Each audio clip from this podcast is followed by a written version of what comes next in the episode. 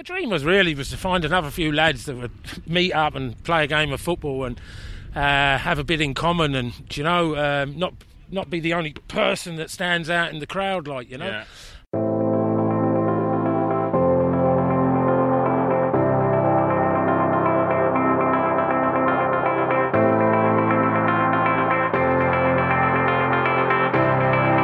Hi there, and welcome to another edition of the 1% Better podcast with your host, Rob O'Donoghue.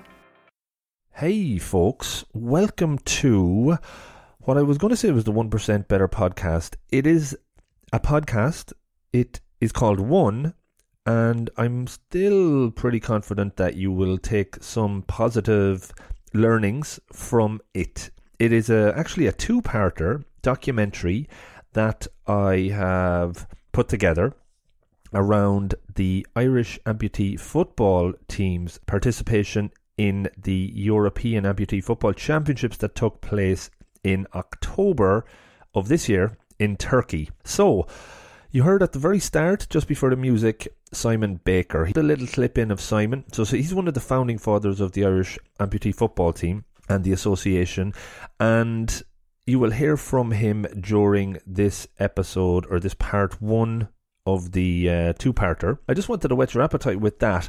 Simon has an amazing story. He has world records for running a marathon with one leg, and he's uh, fundamentally involved in Irish amputee football and European amputee football. So, great story to come from Simon. But maybe just to step back a little bit, the background as to where this all came from.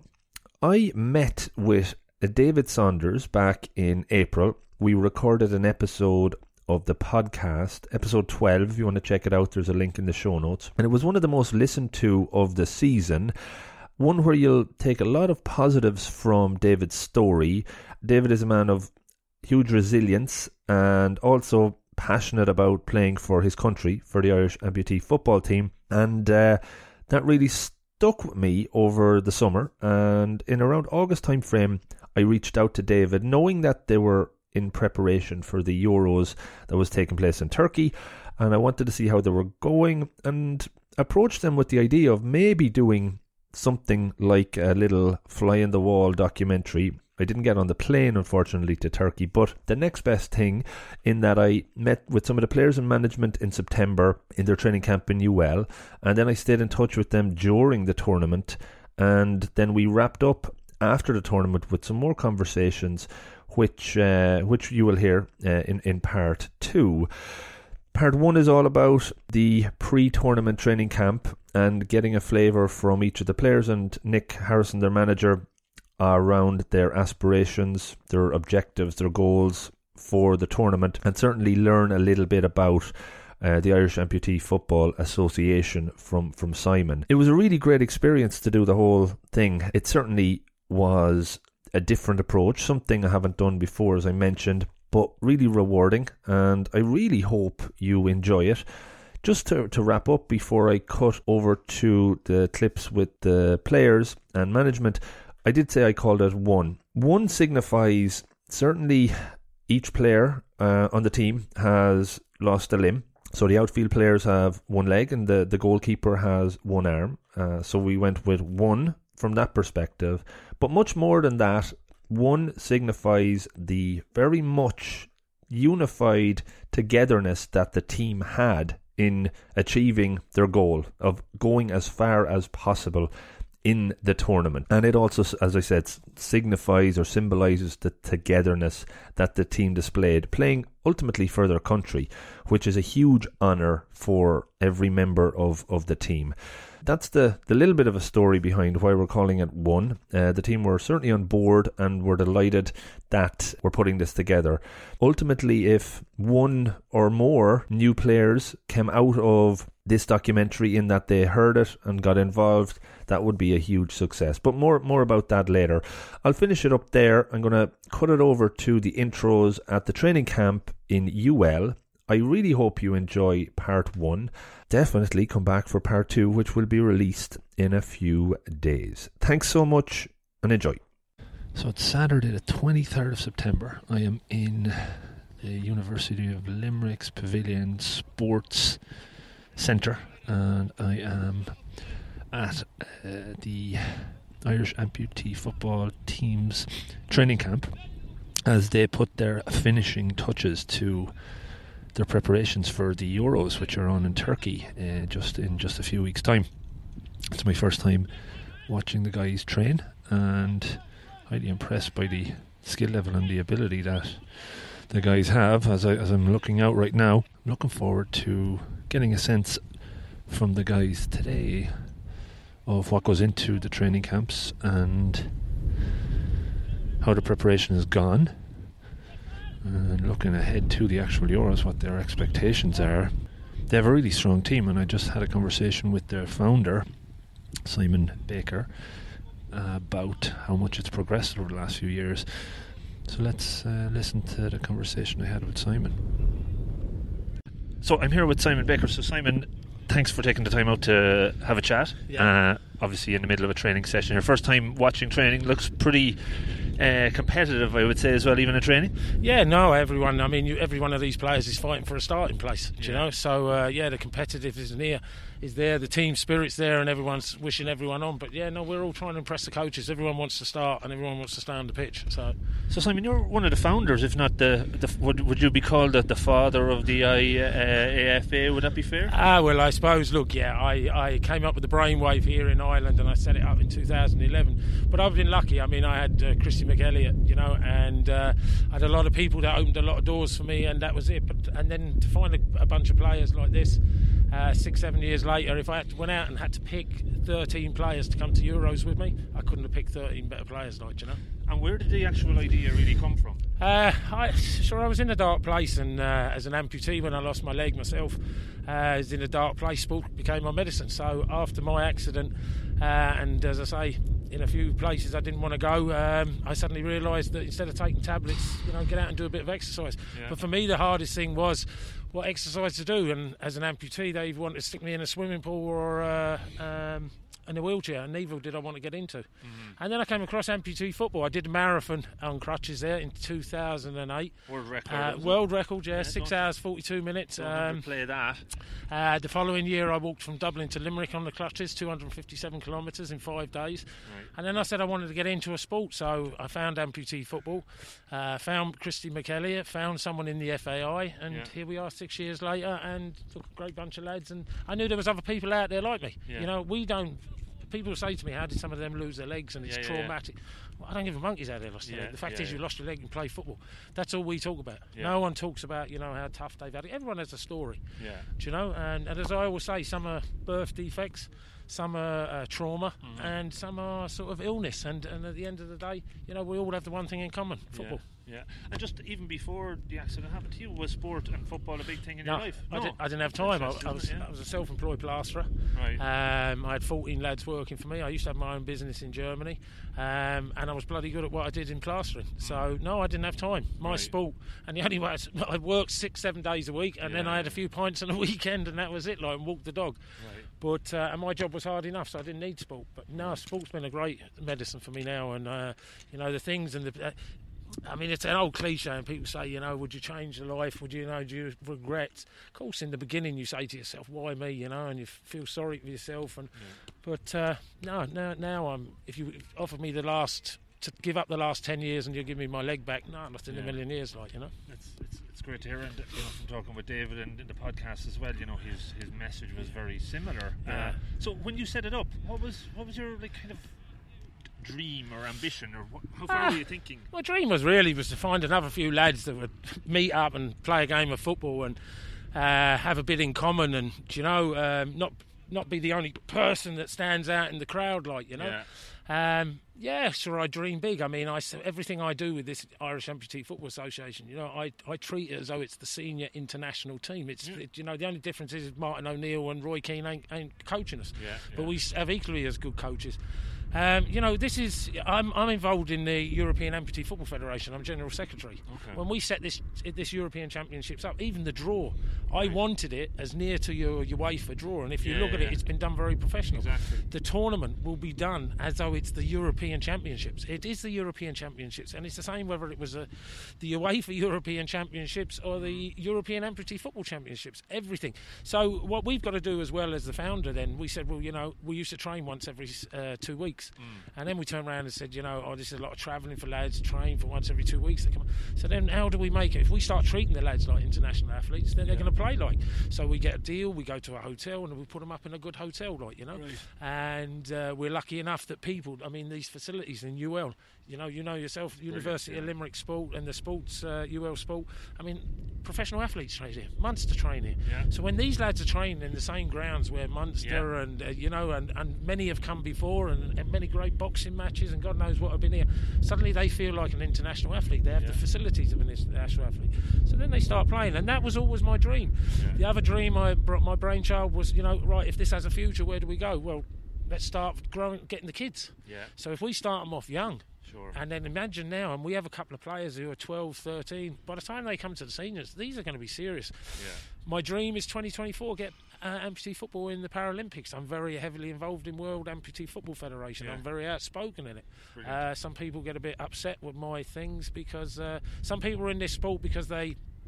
Uh, in, in in in committees and things like that because you know they like the, the media and everything that goes with it. No, me, I can see this direction. This this is going to be one of the best sports. And once we get this in the Paralympics, everyone says at the moment, you know, wheelchair rugby and all that because it's full contact, smack smack Yeah, yeah. This will be one of the most sold out sports. Yeah. You know, we've a few things to tie up. You know, we need to put in banned substances. We need to have a classification system. There's a small sort of thing. The level of football being played across. I mean, you take Turkey. Mm. Turkey started today. Now they have a ten day training camp before the Euros. Wow. Do you know what I mean? We, I'd love us to be able to Sure, do that. sure. You know what I mean? And like, are they almost at a professional level, or Oh yeah, they're paid. they're they get paid. I mean, their right? leagues. They have over 500 players in their leagues, and they've people coming in from all over. Uh, they're actually buying and taking good players. Now they're on minimum wage, some Sure, of them, like you know. But it's actually got that big in Turkey now, where they're bringing in players from Ghana, they're bringing in players from England, they're bringing in players, high quality players. Like you know, I mean, we're even listening to some of our players say, "Geez, you know." Our younger players hmm. might get to be able to go and play for a couple of years in. Yeah, Turkey yeah, in the league and stuff. So yeah, no, it's great, and it's prof- that's where you want it to go. You know, because if you want people to get involved, they have to see that it's you know I mean, we make it as professional as as hard and as tough as possible. I want I mean I'm fighting at the moment 25 minutes a half it doesn't have it for me. Right, right, it needs to be 30 35 minutes Yeah, maybe yeah. 40 minutes a half with roll on subs. So we want to up the level again. Sure. And as I always say with the sport whenever I do we do anything to it we want people to say wow not ah Yeah, you know and we want people to pat you on the on the back not the head. Yeah. You know, and we don't want people to say we're an inspiration. Everyone is, there is, is, is an inspiration in their own rights. Yeah, yeah, yeah. yeah. So, how much have you seen the team progress over the last few years? Because you Ah, went to the World Cup in Mexico in what was that, 2014? 14. Right. So it's come on a lot, even the skill levels. Ah, and yeah, yeah. I mean, it's a total different. I mean, the, the, the, the professionalism within the team now. You know, Yeah. the backroom staff within the team. And we were ready. We were a bit giddy, and we didn't know what to expect. You know, we were Right. all excited. I mean, you think we went to the World Cup? We flew out 24 hours before we were going to kick a ball. You know, Right. acclimatising. Um, you know, all this sort of thing. And as I said before, I mean, these lads give up 12 weekends a year to. Yeah, come yeah. down here training. Yeah, yeah, that yeah. means for a lot of them, they have to finish work on a Friday half day. yeah, uh, and they're here till probably three o'clock Sunday. yeah, yeah. You know, we ask the lads to give at least 12 days a year out of their annual leave. yeah, yeah, yeah. That doesn't leave much time for family. You're all talking to them. So the commitment's there. But again, they do it for one reason. They do it for the love of the badge.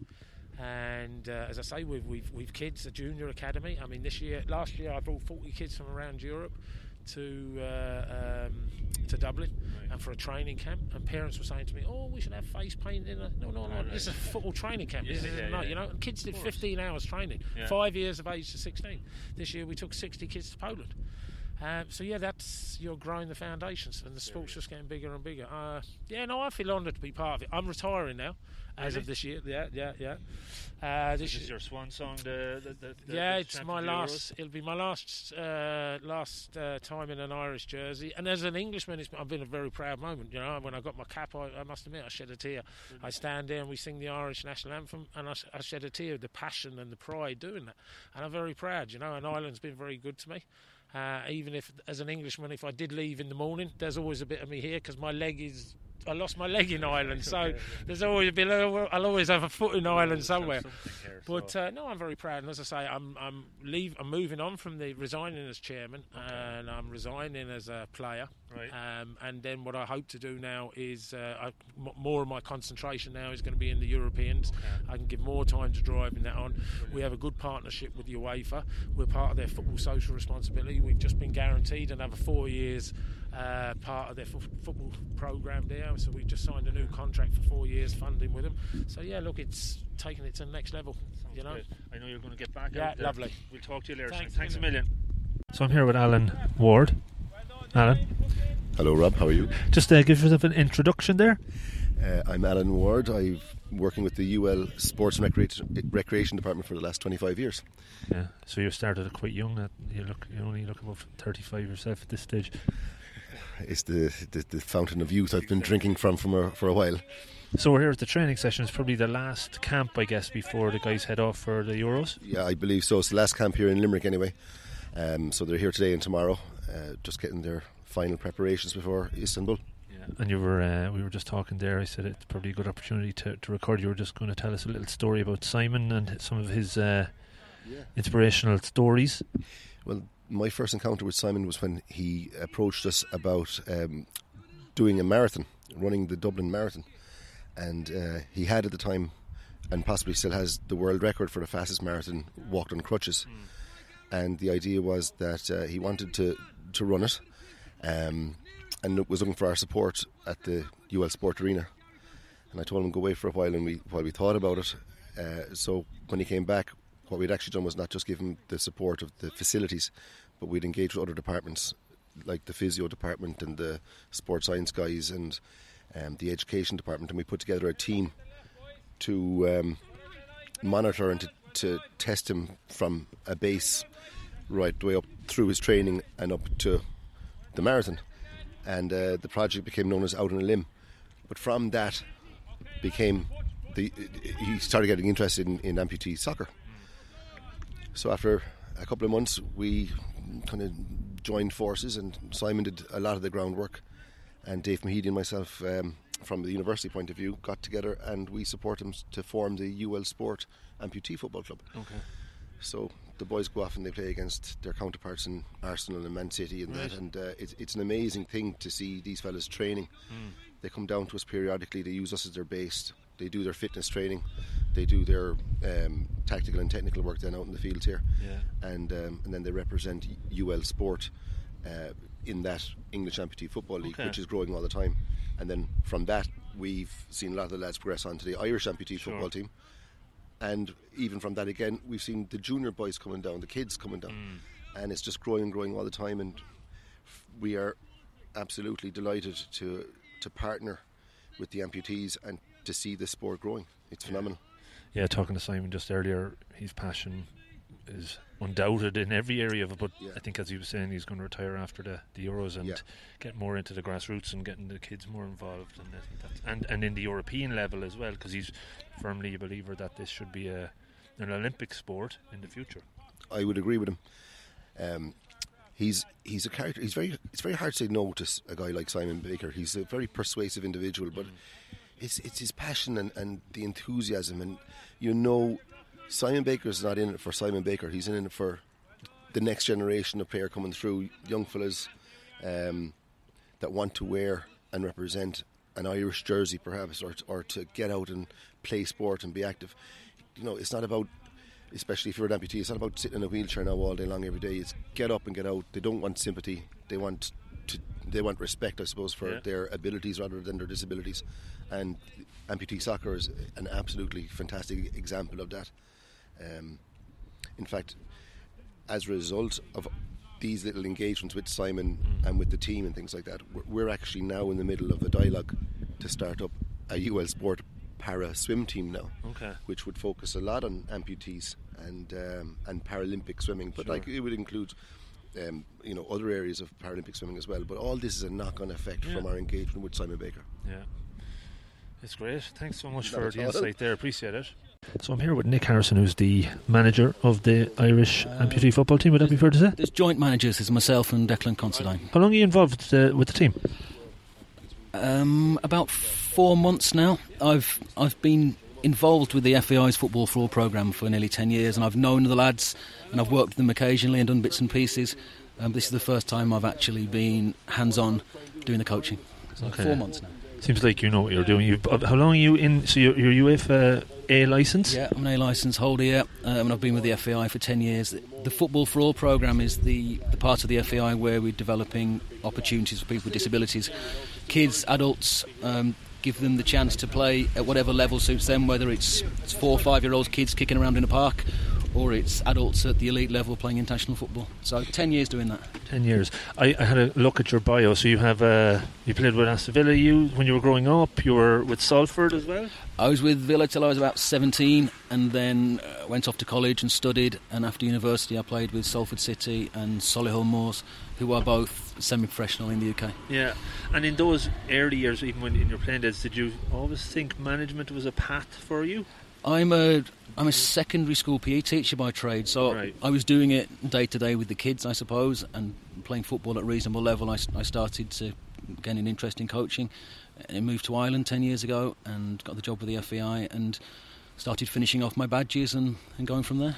Okay, and as you are, as you said, with the program you're involved in, has your your I suppose your management style, your coaching style, have to be adapted to to work with with this group? This group, not at all. Apart from a couple of rule changes, it's it's very close to the mainstream game.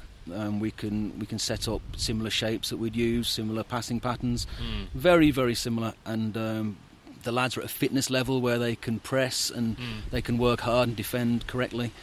So not at all, but in other parts of what we do, in the blind football, for example, it's very important that you can't demonstrate, of course. So you have to be very descriptive in the way you um, explain what you need players to do. Um, if you're working with deaf players, it's all about the demonstration. You can't be descriptive. Mm. Um, if you're working with wheelchair, power chair players, um, it's a different type of format of the game. Um, they play four aside indoors on a court, so that's that's a big difference. But for this um, and the cerebral palsy team, which um, recently finished sixth in the World Cup, we are. Um, it's very very close to the mainstream game. Very little difference at all. Yeah, as a, as a, it's my first time watching the guys train, like, and it's it's full on. You know, it's uh, it's complete. You, like somebody that loves football, you just kind of see football straight away. You don't you don't see any other uh, challenges, I suppose, that, that crop up. So the draw for the Euros is quite a tough one, from what I, I believe. Yeah, I'm I'm only newly to this. I've watched a lot of video, Russia are very very effective, very fit, very strong men. They they play simple passes, but they have a really good shape and they're very strong and work hard. England, we played recently in the Polish Cup. We were very close until fatigue got the better of us in the last 15 minutes of the game. We're very confident, might be the wrong word, but I, I think we we feel we can give England a really close game and maybe come out with a good result in that one. Hmm. And then Greece, we'd be expected to beat Greece, but we're not taking any chances. We're looking at them as we are the other teams and putting a game plan together for them.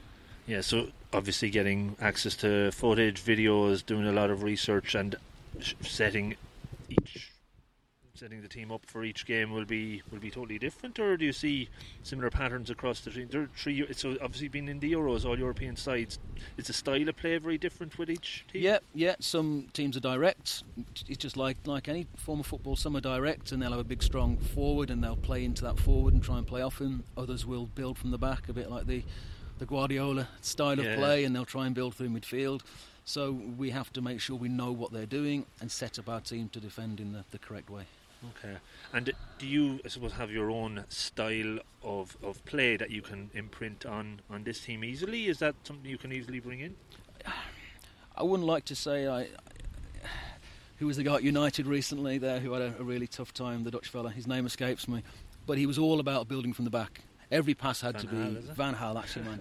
and you can get yourself in trouble doing that if you don't have other options. Right. So yeah, we'll build from the back and we'll play through midfield, and we've we've looked at patterns to do that. Hmm. But we've no problem if we we feel that we have a, a strong forward. James Boyle is exceptionally strong. Alan Wall is quick. Both of them can cause problems if they're left one on one. So we've no problem playing that pass as well. And you have a game every day for the three the three days. That that must be tough. Is it tough to kind of get everybody up again to the, the turnaround fitness levels? Yeah, it is. I suppose it's, it's the old adage. It's the same for everybody. We'll all Mm. we'll all be in the same position. Um, the way it's drawn with Greece last with tired legs that may suit us a small bit. Um, but yeah, it's the same for everyone. We'll we'll approach it as correctly as we can. In that we, as soon as we finish games, we'll get food into the lads. They'll get their rub downs. We'll try and get them into the sea. Gladly, we're, we're near the coast, and we Okay. can get them into the sea. We can get ice baths. We do everything we possibly can to get them 24 hours later in fighting form. Yeah, and then so it, the three group games is it the first the, the the top of every group that comes through, or do you get placed? Not quite. So top two will guarantee you go through, and then it'll be the uh, the two best placed thirds. Um, so yeah, sure, we'll we'll see we'll see how it pans out. I think we're quite confident that we will certainly get into into that top three wherever wherever it is, and we'll take it from there. Okay, and I w- probably won't be putting this whole uh, documentary type thing I'm putting together out till after the tournament. Okay. Uh, so it'd be interesting to just hear what what would you consider success in it.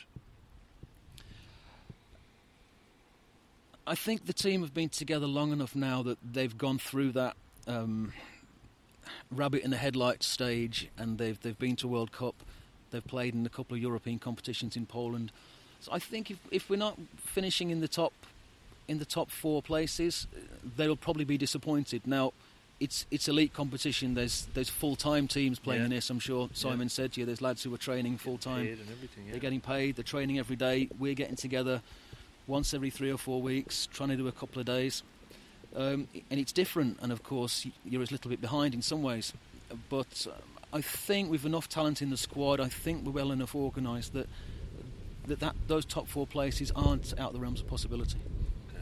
and then you just never know what might happen. It's like any tournament. Once you maybe get out of the group stages, bit of luck That's it. goes your way. You never know how it'll play. Yeah, that's it. No, we the lads have been working really hard since we came back from Poland three months ago. There was definite fatigue levels when we got into the last couple of games, mm. and we had some harsh words, and everybody realised that they have to work.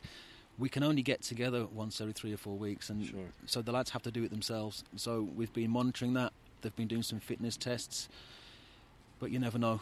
They may not be as fit as as they're saying. I, some of them certainly are. I've, hmm. I've met some of them separately in small groups, and they're flying fit. So if we have enough players who are fit enough, and we can maintain intensity for 50 minutes every game, we really will cause problems for a lot of teams. Will you be going in with the mentality? Last question. I know you want to get No, back in this. Uh, with the mentality to the guys that, that they can win this. Do, do you do you want to instill that in them that they can actually win this? I think we have we have to start in that in that way. Um, it soon becomes apparent when you you reach that level of competition, maybe how prepared some teams are and how many years they've been playing. You mentioned there, there's professional players, and and you don't want to be realistic. You don't want to be unrealistic Yeah. either. Um, but yeah, you certainly go into it with, with those thoughts. If you, if we get a point against Russia, if we mm-hmm. beat England, suddenly everyone's looking at Ireland thinking, hang on a minute, these lads have finished second in their group. They've got a good draw. They can beat the next team ahead of them. Mm-hmm. So, you know, it's, it's not out of the realms of possibility. We'll be realistic, of course. If results go against us, we realise that we'll, we'll come back and we'll work again next time a, with months to go until we can, we can push in again and, and prepare for the next tournament. Brilliant, Nick. Look, thanks so much for taking the time. You're welcome. Uh, best of luck in the tournament. I'm obviously rooting for the guys. Brilliant. Thanks Thank so you. much. You're Cheers. welcome. Thanks. Hey, I'm here with Kevin O'Rourke. Kevin, thanks for taking time out. No problem, Todd. Kevin, you're a, a Kinnegad man living in, in Mullingar. We were just talking off off air, so it's not too down here in Limerick. Today, a couple of hours spin down. Yeah, it's just a couple of hours, so it's not so bad. I can do a bit of work on the Friday before I come down. You know, meet up with the lads then. So this is probably your last training camp before the Euros, is it? It's our last training camp down here. Um, we're meeting next Friday uh, up in Dublin, and I think we'll have a, a day's training on, on the Saturday before we fly out on the Sunday. So a few bits to go go through down here, and then a bit of fine tuning, I suppose, next Saturday. And is this your first kind of international tournament with the? We're outside getting lots of atmospheric wind in here, so it's all good. Uh, is this your first tournament with the team? No, I've been part of the team since um, 2012. Uh, played my first tournament, I suppose, about two months after joining um, in Poland um, back in 2012, and then was part of the squad that went to the World Cup as well in um, in Mexico in 2014. So you've been with it for five years with the squad. So how have you seen it develop and, and grow over that period of time? Um, look, it's it's amazing how much it has, has changed. Um, we've we've got more and more people interested in it. Um, different types of people coming on board, like uh, you know, strength and conditioning coaches, um, high performance coaches, even the you know guys from the FAI, Nick and Decky coming in obviously this year. Um, it's huge, and we've you get new players in, and you lose some players, um, but I think the standard has come up. Um, I think through the tournaments we've played in, and particularly playing at the World Cup, we, you know, we've we've gained an awful lot of experience. We've seen a lot of a lot of teams, and we know better now. You know how we have to uh, approach the game tactically, maybe. You know. I chatted, chatted with Nick just there uh, earlier, and uh, seems like a well clued in guy. He has, uh, you know, done a lot of homework for for the, the games coming up. You've got a tough draw for the Euros. We had a tough draw for the Euros. We had a tough draw for the World Cup as well. But I mean, you know, it's it's a tough draw, but it's great. It's great experience to play world champions. Um, Russia are the world champions, are they? They are, yeah. They won that that, that World Cup in Mexico. Uh, England. the old enemy there, so the old enemy and near neighbours, and you know we've we've played them an awful lot since since we we set up, obviously because they're so close, you know.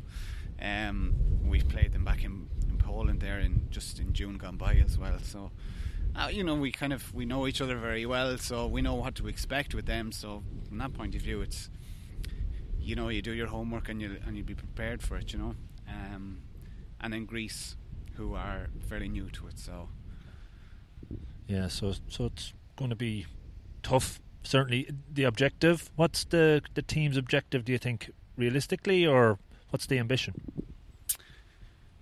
The ambition, I suppose, is it's a 12 team tournament. Um, top six, really, is is what I where I feel.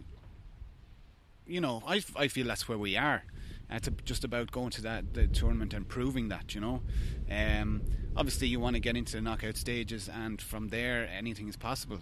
You know, um, so I suppose that's the minimum requirement. It's it's it's top six, and and you know trying to look on it as, as positive we can if we get the right draw you know we, we'd beat anybody on our day I think you know so what, what position do you play in yourself in the team You'll have to ask Nick that.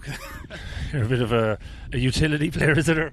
Yeah, I, I, I, started off, I suppose, as a more attacking player, and um, as time goes, has gone by, I've kind of dropped into a deeper midfield role. But I suppose it's, it's up to Nick. I'll play wherever I'm I'm I'm put. Um, and I'm just happy to be, you know, part of the squad. And happy to be involved. Do you feel the training? I think Nick was saying you've probably had twelve of these camps. Is it over the last number of months? Yeah, we see we've had an extra one, I suppose. This this month we it's kind of really ramped up this month, and we met twice down here, and we'll meet again um, next week. So, yeah, a lot, a lot of a lot of camps, and uh, you do a lot of work on your own as well, as much as you possibly can, I suppose, because you, you know you want to be right for it. Is there? There's obviously a high level of fitness and physical preparation, mental preparation. Does that come into it as well? How how how have you approached that? Is that something that is involved within the overall uh, preparation? Um, I suppose this year, not so much. Um, but we, we did have a high performance coach with us before, Alan Heary, and like he's still he's still in and out. Um, and I suppose he gave us the tools. So you know, we set goals for ourselves at, at, the beginning of the year. I suppose if you're coming into a tournament as well, you'll you'll set goals, um, or even a training camp. Um, and it's I suppose it's working on the, those, and you know, as well as that, I suppose we Nick is you know very focused on the football, and but also who we're playing against. Um, you know, maybe watching a few videos and you know getting the head right in that way that you know what what's coming and and to be prepared for it. You know. So you feel pretty well prepared? Everything you could have done, you've done. All set to go. I think so. Yeah, feeling feeling confident and you know positive about it as well. It's a great experience. It's you know, it's not something that everybody gets to do, and you know, you just have to grab it with both hands, I suppose. Excellent, Kevin. Thanks so much, and best of luck in the tournament. Thanks very much. David, great to be catching up again. I've t- talked to a few of the, the team members and the management uh, getting ready for the Euros. How have things been going since we talked last, I guess, for you? Mm, no, things have been going very well, uh, Rob. I suppose we're a little bit further down the line all right, and training is obviously, even we're tapering off now at the moment. Like, you know, I know you're down today um, to do some interviews, but what you'd see now today would be a bit unusual in that we're back at the hotel now, we're having a good few hours off, whereas normally we'd have less of a break and the intensity would be much higher. So um, I suppose our, our training is tapering down now. Um, the hard work is kind of in the bank, so to speak. And we're just trying to. A lot of it now is fine tuning. It's tactical stuff. It's positioning. It's how we're going to play out from the back. The shape we're going to use. The shape that other teams are going to use. Um, how we think we can punish other teams. Uh, where the strengths lay with other teams. And so that's that's kind of where we're at. But it's it's been it's been amazing. Like it's it's been a very positive journey for us. Um, and it's it's hard to believe it really crept up. We were only saying earlier there was a break in play or a break in our training, and we were saying like we just can't believe how it's crept up on us since even Poland. We went to Poland there in June, and we were kind of saying at that time, oh look, we're kind of okay. We have another three months or whatever it was at the time, and now we're on the doorstep of a major tournament. So um, preparations have gone well, but uh, like everything, there's a certain amount of not uncertainty, but you're just hoping that that you know you're you're in peak condition going into the tournament. And there's always a little bit of I think especially with something like amputee football because we don't have the luxury of playing guys week in week out. There's always a little question mark over exactly where you're at as a team until you go and play that first game, if you know what I mean. Yeah. And uh, quite the first game. I think you're playing the world champions in the first game, right? So it's, when we talked back in, I guess it was probably end of April or so, roughly. The draw hadn't been made, so you've got Russia, England, and, and Greece. You, you played England in, in Poland in the friendlies. How, you, how did you, you you got on okay there? We did like I mean traditionally England have been one of the superpowers of amputee football mainly because they've been on the go so long. They're playing I think they're playing 20 odd years at this stage and they just have those kind of systems in place and they have the structures in place to be uh, competitive at, at the highest level. We've always been way off them, to being perfectly honest, because we've just struggled against them and because of their um, I suppose their ability and their technical level. And like we were we were happy enough like to be honest it finished 3-0 in Poland but it's not a fair reflection of the game. We went over with a fairly light squad. Um, we had our seven players in the field, and through one thing or another, between injuries and people's circumstances at the time, we didn't have um, a huge bench.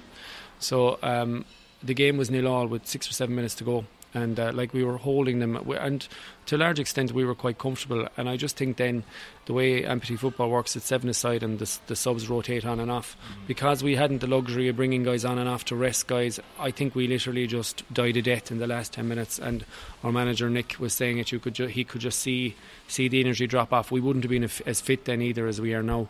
Um, so look, I mean, we did we conceded the three goals in the last maybe seven eight minutes, which sounds terrible, but we kind of took a bit of solace from that. Now they'll be further along in their journey as well, but um, I think they had a new fo- like normally they're look. They're fundamentally they're good guys, but they wouldn't have a huge amount of respect for us. I think in terms of our football ability, but you could just see it after that game. They shook our hands of a certain amount of respect gained there, and um, I don't think they'll fancy playing us. I think they'll know now that like we're always quite physical anyway. Um, and it got extremely tasty in that game, and I think it's going to be the bar will be raised now. I think it'll be even more physical, um, so that'll be challenging. And uh, we've Russia, who are the world champions in our very first game. Um, but the difference now is, you, you know, even a year or two ago, we would have been like really fearful of Russia, and that's the word I'd use. Whereas now, we're looking at them and we're kind of saying, look, you know, they can be got at as well, and they have weaknesses. And um, like we looked at them in 2014 in the World Cup, which we attended, and they won to go on to become world champions, and we were overawed by them. Whereas now we've closed the gap in them a little bit. Listen, it's going to be obviously a huge, hugely difficult test for us. But um, you know, we, we won't be going out just to try and keep it respectable. We feel we can maybe nick something there, or, you know, at least keep it tight. So that's where we're at. Yeah. You mentioned Nick there. So Nick is the the manager, I I interviewed him earlier. Yeah. He's been involved for around four months or so. What has he brought to the setup that might be different from the past? Mm. I think well, there's there's Nick and there's also Declan Considine. Yeah. They're joint managers. Declan Declan um, was with us this morning as well. Um, Nick Nick has brought a huge amount of professionalism. Um, you know, Nick has an A license. He's an A license coach. Um, he played himself to a high level. He played with Aston Villa um, as a young guy. Um, then he played semi-professional football thereafter. And um, I think what I like about Nick and what we all like about Nick is uh, Nick probably doesn't say all that much, but he says the right thing at the right time, and he's very calculated in what he says, and he goes away, and he's a real details guy. So, like, you'll get an email from Nick during the week. This is what we're going to be covering the weekend. I want you to think about this. I want you to watch this game. So, coming into camp, because we only have the few days together, it's actually important to be extremely organised and to have that footwork kind of done prior to meeting up. And that's what Nick brings. He's also just very calm, no matter what happens. Um, I suppose in the games in Poland, you know, at half time, you have a 10 minute stretch. Nick will actually go and he'll just let, let us talk as a group for ourselves for a few minutes. He'll be just doing up his notes. Then he'll come in and he'll deliver, deliver very clear, concise messages as regards where we're going well or what we need to work on for the second half. And um, in a word, it's professionalism. That's what he's brought to, to the setup, you know. Yeah. No, he definitely seems to have a good perspective, Yeah. even just for the few minutes we talked there. It uh, seems to be tu- tuned in, and Yeah. I did call him his, the manager, but he was very quick to say he's a co-manager Yeah, as well. yeah. So unfortunately, Yeah. I didn't get to meet Declan. Is yeah, it? Yeah. Hopefully, we might chat to him We over the chat to him over the journey. point, yeah. Um, Yeah. what would uh, be a successful tournament for you? So Um, look, we're we are we're trying to be as positive as we can be. We definitely have probably one of the most challenging groups, if not the most challenging group in the whole thing. Um, so you know, we mentioned we've Russia first, then England, Greece are relative newcomers. We'd be obviously we'd fancy our chances there. Um, top two will go through out of each group, but then the the best two thirds, if that makes sense, as regards goal difference and positioning, everything else will go through as well. Um, we'll go out with the mentality of to win every game. Um, we probably might have to be uh, sensible as regards that too, though, and not go gung ho. Um, keep our shape, keep fairly disciplined, and um, just keep it keep it tight against, especially against Russia. Um, England will probably be able to go and have a bit more of a go at them. Um, and we're very hopeful that we can get out of the group stages, and then all of a sudden you're in the quarter final, and there's there's another draw, and anything can happen. Um, regardless of what happens, we're going to play six games in seven days. Uh, because even if we don't get through or don't get out of the group, and we're not even thinking of that, but if it doesn't happen, yeah, we're kind of entered into another mm, not competition, but just the guys that don't get through will play will play be another draw again. So we're going to play six games in seven days. So a lot of our like a lot of our training now at the moment is around conditioning and just um, even now we're back at the hotel. There's a big focus on recovery for the afternoon session. It'll be the same over there. We'll be told when we get off the pitch. We'll be told what to eat, what to drink, what the plan is as regards our rest and recovery. We know that there's uh, the beach is nearby uh, in Turkey where we're going to. I think there's plans to go there for recovery, dips in the sea and stuff like that. You're just getting ready for the next day, and that's the thing about tournament football. It's not just a one-off game. You have to, no matter how it goes, you have to either pick yourself up or manage expectations, or you have to bring yourself down maybe after a win, and you have the next day you're going again. So like it is going to be mentally and physically draining. Um, like last weekend, actually, we did a very unusual thing. I don't know if any of the guys mentioned it to you. We went up to Dublin and we worked with Dublin Fire Brigade, and uh, one of our players, Christy McKelligot, was on the program Operation Transformation, and uh, they have a link with Dublin Fire Brigade uh, on that program. So um, they arranged a kind of a setup for us where we were going through. Um, basically a mental and physical challenge so we were doing things like pulling fire trucks we were hoisting lads up towers putting out fires. Hmm. And a lot of that was like the management as well. They were involved. The, both of the guys got involved Declan and Nick but they were also equally they gave us feedback this morning. They were seeing how we'd react in those kind of situations. And one of the things that they had to say was that despite high pressure situations nobody cracked or there was there wasn't a crossword you know it was we worked well as a team. And then in the afternoon we had a game of football against the fire brigade guys. So there was a football element obviously. But um, we're kind of doing little things like that that we feel might just give us a bit of an edge um, and as well uh, that obviously helps with the conditioning and the fitness aspect of things. But um, it's going to be intense and it's going to be attritional. But like that's exactly what we've been training for for the past you know year I suppose. And if you want to look beyond that a lot of the guys you see in this team now are playing like I'm playing myself. It's about, I think I'm playing six years at this stage. Mhm. You know, um, we kind of know. I think there was a certain amount of giddiness prior to the World Cup in 2014, Yeah. and part of that was because like we didn't know what to expect or we didn't know what I was we were getting ourselves in for, Mhm. and we also probably didn't appreciate the level really or the reality of where these guys are at. Some of these other teams. So we went over there. We got a rude awakening, and it was a baptism of fire. But it was the best thing that ever happened to us because suddenly then you come back and you have a huge focus and now we're not we're no longer whipping boys now we're, we're kind of we've become a team that are seen as being quite resilient strong defensively um, physical and no team really wants to play us which is a nice it's a nice reputation to have which is you know something we're going to use you know Yeah. to the best of our ability Yeah, Yeah. sounds like great progress has been made. So, Mm. um, so David, look, I'm conscious you need to recover No, before yeah. your your uh, your next session. yeah I'm looking forward to staying in touch over the next few Mhm. weeks as you That would be great. as you get over Yeah. there. I know you have games every day, but uh, it'd be great to, to Yeah. connect as Yeah. as it progresses. Uh, yeah we'll, we'll we'll Skype or we'll talk and we'll we'll have we'll have feedback after definitely some of the games um, yeah, But equally, I'd just like to thank yourself, Rob, for taking interest in this. Um, you know, it's, it's it's it just means a lot to us that somebody like yourself, and I know you, your podcast show has, has gained traction and it's become very successful. So that you take time out, come up and meet the guys, it means it means a lot to them as well, yeah. and it gives us a platform. And um, we we really appreciate the coverage. No, I'm delighted to be part of it. A Yeah. big football fan, and Yeah. it's Yeah. it's a way of connecting in with something that's a national, you know, national team, which is great. So, uh, delighted to be part of it. Looking forward to Brilliant. The uh, the whole learning from the tournament Yeah. and, and documenting it as well. Exactly, It's good, you and it is. Look, it's going to be a journey, and it's going to be an emotional one. I'd say, good or bad, and it's just a matter of. It's just a matter of now. It's like the hard work is done. We're just kind of at this stage. You kind of want to get over it, over there. You Yeah, know, yeah, like yeah, it's going to be a tricky week now. You're trying to manage yourself, manage your training. We'll be just doing very light training this week, and you'll be packing your bag, getting your gear ready, and like you nearly just want to be there and get it started because there's just all that energy. It's just a matter of and that kind of goes the minute the, fir- the whistle blows to start the first game. That kind of nervous excitement kind of goes, and you're focused. So yeah, that's what we're aiming for now at this stage. yeah, yeah. like any camp, I guess, and any build Yeah. up to any major tournament, there's that nervous energy that you just can't wait to get out there. Exactly, Uh, yeah. and it's Yeah. Down to the management team and all that to, to To harness that and make sure you don't go crazy in the first five minutes of the first game and Exactly. Yeah. try and take some Russians out of the, the equation. Like, but, uh, exactly. Yeah. No, look, David, thanks so much. No, Um, thank you, Rob. We'll be Yeah. we'll be in touch, and I look forward to hearing more from you over the next week or so. Brilliant, Thanks, man. thanks. Cheers. Hey, so that's part one of the documentary one. I hope you really got a good sense from the clips what the hopes and aspirations were from the team and management going to the Euros in Turkey. And you've only a few days to wait before I release part two.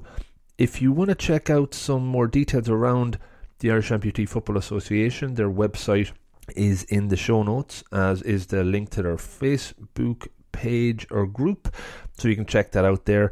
And as always, thanks so much for listening. Uh, please subscribe to my podcast, and if you want to follow on Twitter or Instagram or any of those socials on Facebook, please do so. Uh, I'd love to hear feedback. As I said, this is a, a new departure, something to try. Uh, I'd love to see if uh, it hit the spot. All right, guys, thanks so much. Bye bye.